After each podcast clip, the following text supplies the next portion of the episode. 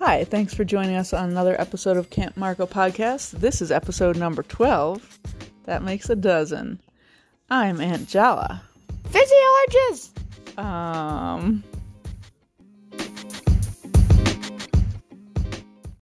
First, we're gonna do a challenge, then a construction segment, then we're gonna go on to some quarantine news, and then, well, that's it.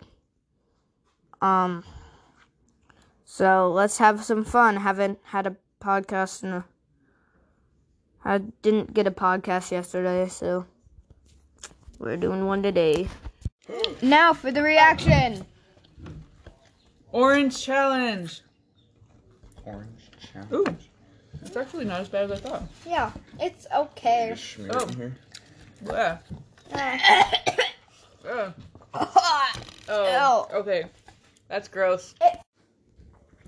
The sounds you heard were reactions to the Fizzy Orange Challenge, which is something that we found on the website Science Fun for Kids, which is an experiment which involves cutting an orange into sections, dipping a section into baking soda, and then putting that in your mouth.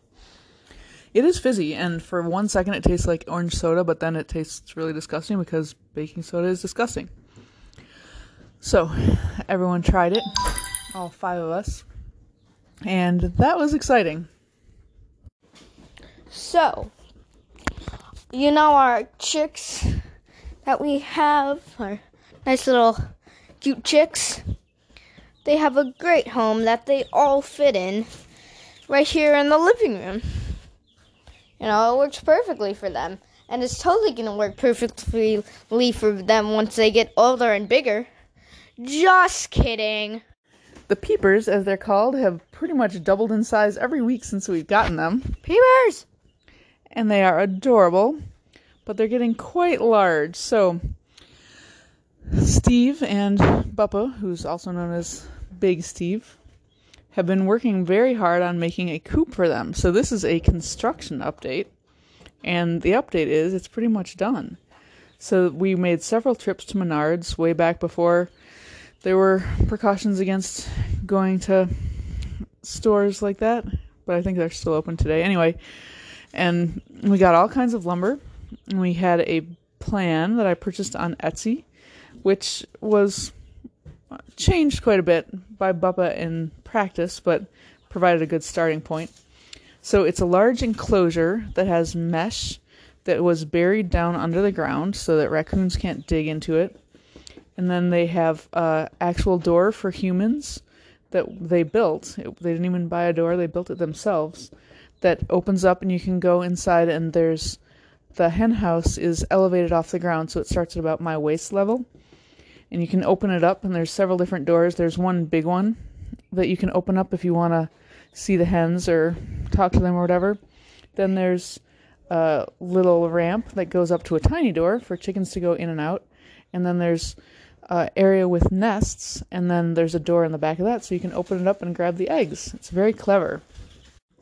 Sorry we didn't talk about this last episode, even though we said we would. We uh, might have forgotten. Be aware if you see cute chicks and you think it would be fun to have them in your backyard, that it does take quite a bit of work to build the coop.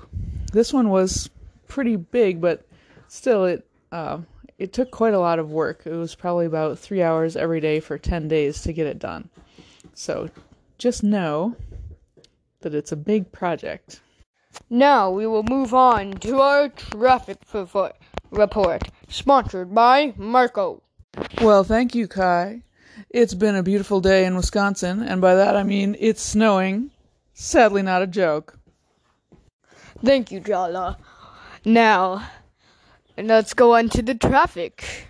With the snow, we have a lot of traffic jams here. On I 95, we have a big traffic jam, probably the biggest in Dane County. We have seven, no, a mind boggling nine cars on I 95. What do you think about that, Jala? Well, I think we should have a helicopter monitoring that situation, Kai, because nine cars is a lot.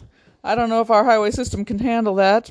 But turning to the suburban news, I have heard that motorists should watch out for squirrels and deer crossing at Odana Road and Mineral Point. Agreed. Right now we're looking at the Midvale and Odana intersection. And man, it's probably the most jam packed intersection. There's a whopping five, wait, five? No, now we've got seven cars in that intersection. Wow, there are 16 lanes and now there are 7 cars. I'm not sure how we'll handle this. So finally, Kai, let's wrap this up with the bike path report. What do you have to say over there? Well, the bike path, it looks great. You just have to dodge people everywhere you go. Yes, it's clear traffic except for pedestrians, dogs, cats, motorbikes, baby carriages, and lots of people on rollerblades. By motorbikes, you mean like bicycles, right? Right, uh, by the human motor, that's what I meant. Yeah, yeah, sure.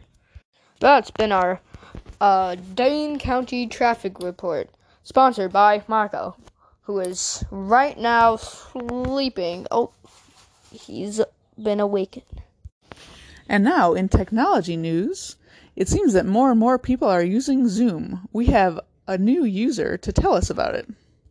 Well, thanks, Jella. In fact, I just had my first Zoom meeting. It was very fun. I got to meet, I got to see my friends again after two years. Long time no see. Jeez. And my teacher. All my teachers. They're nice. Um, yeah. And now to wrap it up for the quarantine news, it's gonna be a crafty newsy segment. Jala, tell us all about it. Well, thank you, Kai. This is somewhat of a fashion report because now people are wearing face masks every time they go out their door. So, in the spirit of being fashionable and safe, I've been looking into different face mask patterns available on the internet, and I found that there's two basic kinds. There is one called the duck bill, which is something that's sculpted to go around your face. It's kind of a smooth mask, and we all got uh, some of those on Sunday that were were very nicely made by a friend of Buppa's. And then there's a pleated mask that has layers of fabric that are um, pleated over your face so you can kind of adjust it more.